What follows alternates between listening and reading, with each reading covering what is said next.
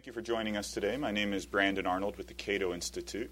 Um, before we get started, just a couple quick housekeeping notes. Uh, first of all, this is probably uh, heresy on Capitol Hill, but if I could ask everybody to turn off their cell phones and Blackberries, I would appreciate it.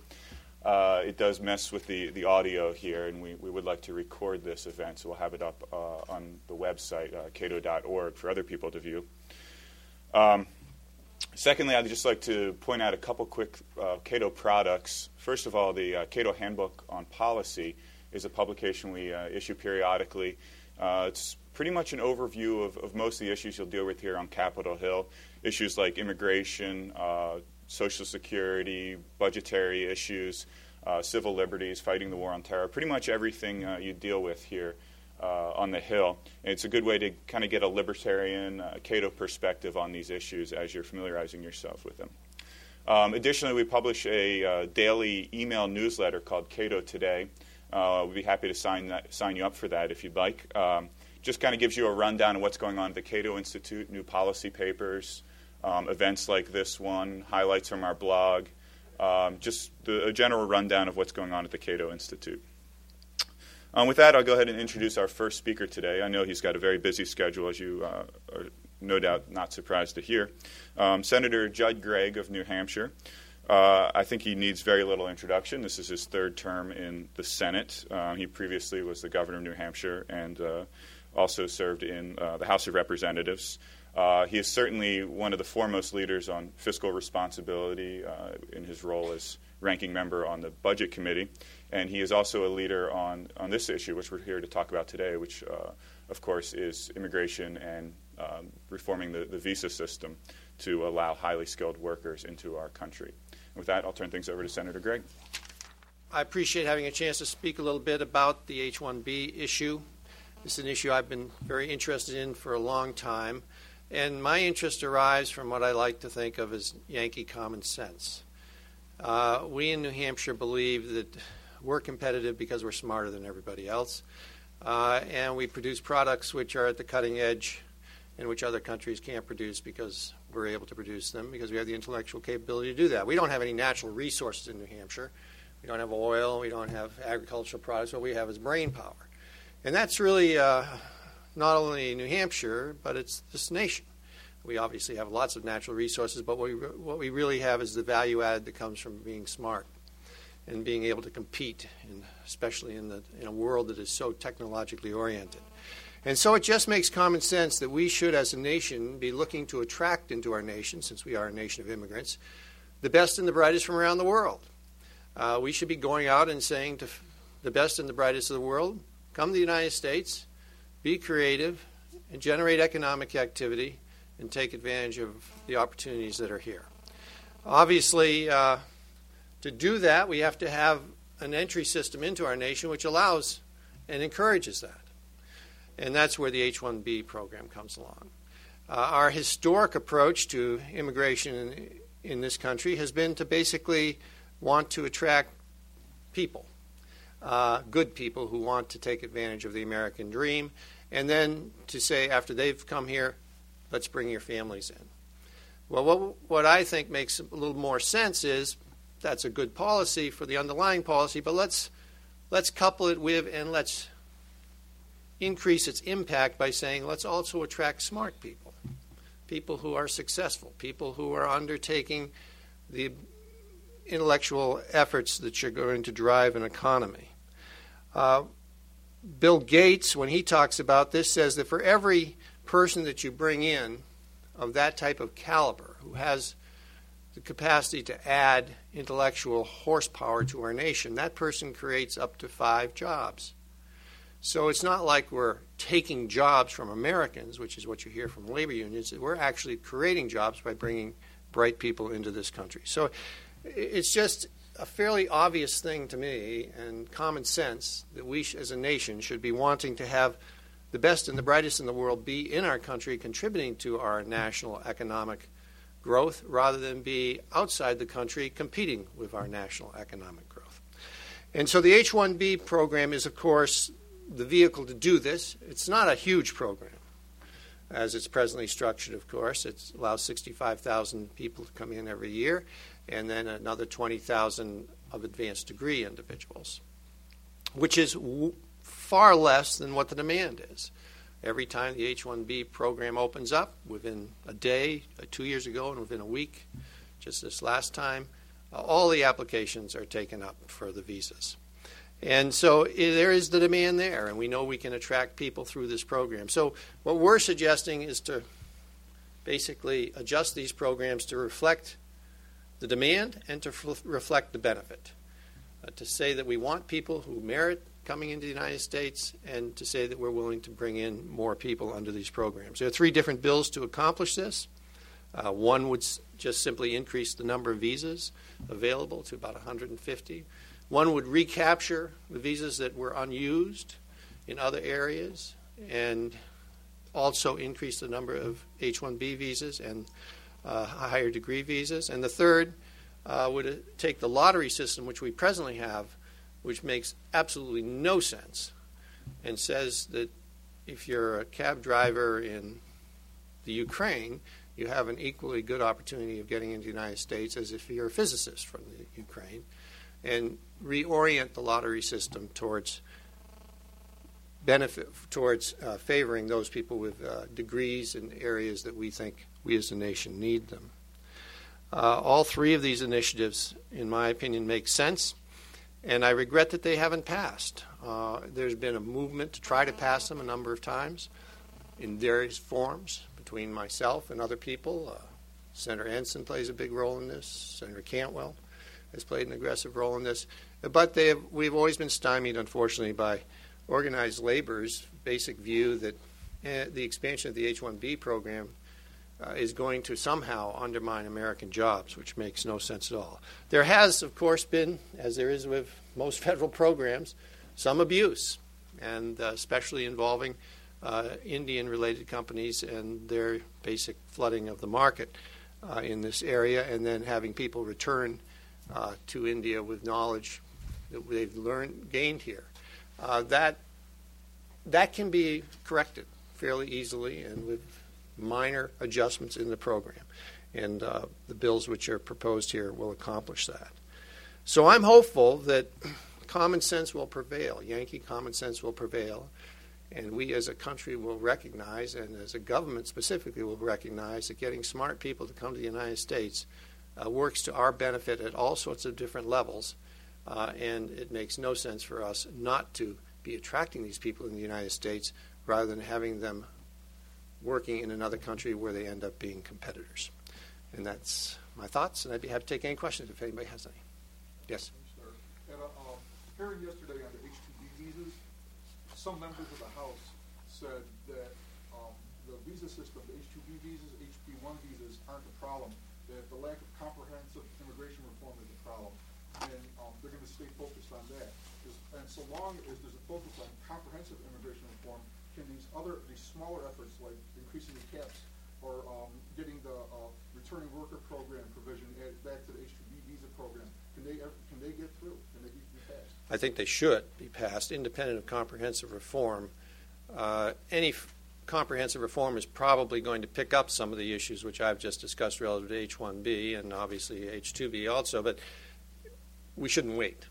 I mean, every day that we leave the next great software mind in China developing software is being instead of being here developing software is a day that we become less competitive as a country. Uh, so comprehensive immigration reform is a long way down the road. We know that because we've already gone around this barn a couple times. Uh, clearly, not until the next presidency will there be any movement in that area. Uh, so we can do this H-1B reform, uh, which is really not a major exercise. Doesn't involve a lot of people. We're talking an additional 50 to 60,000 people at the most, uh, all of whom will add dramatically to our economic activity, however, and create a lot of jobs. We can do that independent of comprehensive reform. Anybody else got any thoughts or questions? That's great. I must have answered everybody's questions. This is a brilliant presentation. Thank you very much. thank you, Cato. Well, our next speaker is Dan Griswold. Dan is the director of the Center for Trade Policy Studies at the Cato Institute, where he researches a number of issues, certainly trade, uh, also uh, immigration, and, and, other issues pertaining to globalization. Uh, prior to joining the Cato Institute, he actually did spend a, a couple years on Capitol Hill as a press secretary. And uh, he has also spent time as the editorial page editor for a newspaper in Colorado, the Colorado Springs Gazette. With that, turn things over to Dan. I'm honored to be here today. It's a very important subject, and I'm glad to follow uh, Senator Gregg. He uh, has shown great leadership on this issue, and he has a great, uh, great voting record in terms of supporting the freedom of Americans to engage uh, in the global economy. You can visit our, our website, freetrade.org, and look at our trade vote records feature and look up his voting record, and you'll see that it's one of the best in Congress in terms of supporting not just the freedom to trade, but also of, uh, of immigration. Well, immigrants play an important role in the success of America's free market high tech economy, and nowhere more so than in high skilled immigrants who have come to the United States over the years. Some of America's most successful, important companies have had immigrants as co founders. Uh, Google, Intel, Sun Microsystems, uh, the list goes on.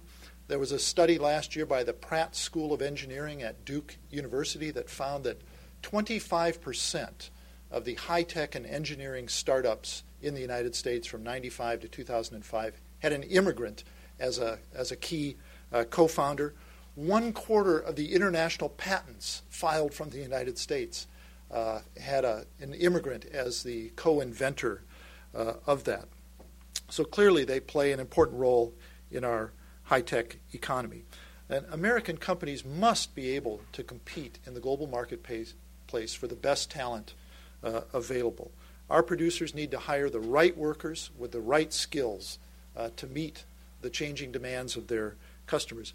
We know Canada and Britain and Australia and Singapore are out there uh, attracting this talent. Increasingly, India and China are becoming more attractive for their high skilled workers to stay there or, after being educated in the United States and the West, uh, going back there. So the competition is intensifying. We used to be the only place to come. That isn't true anymore, and yet we're making it increasingly difficult for these workers to come here. Uh, the Bureau of Labor Statistics projects that over the next decade we'll add a net 1 million new jobs uh, in, in engineering, computers, uh, and other high skilled occupation a, at a time when, frankly, the, the number of native born Americans coming out of college uh, with degrees and graduate degrees in these areas is woefully uh, inadequate. Uh, leaders of the current Congress talk about maintaining our competitiveness in the global marketplace, and yet they've done virtually nothing. They have left this absurd cap of effectively 85,000 H 1B visas a year uh, in place, uh, no uh, discernible movement uh, of the leadership to raise the cap. And as the senator said, we saw earlier this month uh, dramatic evidence of what a straitjacket this cap is imposing on the U.S. economy. The uh, The visa applications open up on April 1st. That's kind of appropriate. It's become a kind of April Fool's joke. Uh, but within a week, uh, the visas were gone, and the fiscal year doesn't kick in for six months. Um, and this has happened for the last uh, couple of years. As the senator mentioned, Bill Gates testified before Congress in March. And one of the things he pointed out is that all the visas are gone a month or two before the next class of graduating engineers is even out of school with their diplomas. So they're looking elsewhere. And this at a time when over half of the master's degrees in electrical engineering in the United States are awarded to foreign born uh, students, and two thirds of the PhDs in electrical engineering are awarded to foreign born students.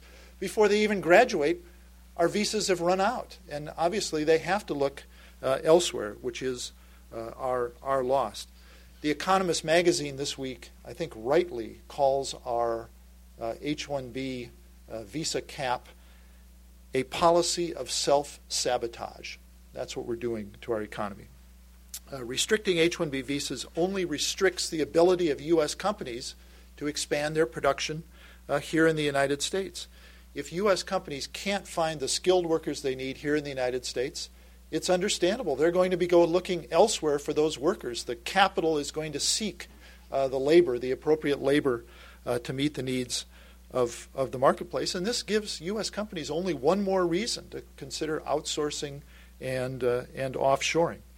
Uh, and it's a, a, absurd and, and, contradictory for U.S. Mem- members of Congress to scold businesses for looking to offshore when at the same time uh, they've dramatically restricted their ability to bring talent here to the United States to expand their production uh, at home. Uh, in his testimony in March, Bill Gates uh, said this. It's a short quote.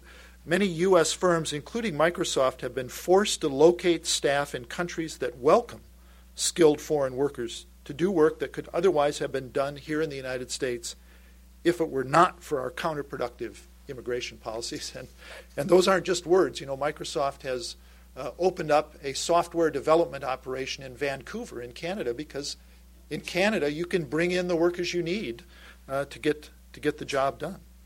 And so the bottom line is, as the senator pointed out, H 1B workers complement U.S. workers. They don't compete directly against U.S. workers. They complement them and create opportunities uh, for U.S. workers uh, in the high tech sector.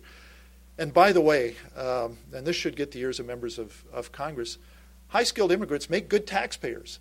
Uh, the National Research Council a few years ago uh, studied the fiscal impact of high skilled immigrants, those with more than a high school degree.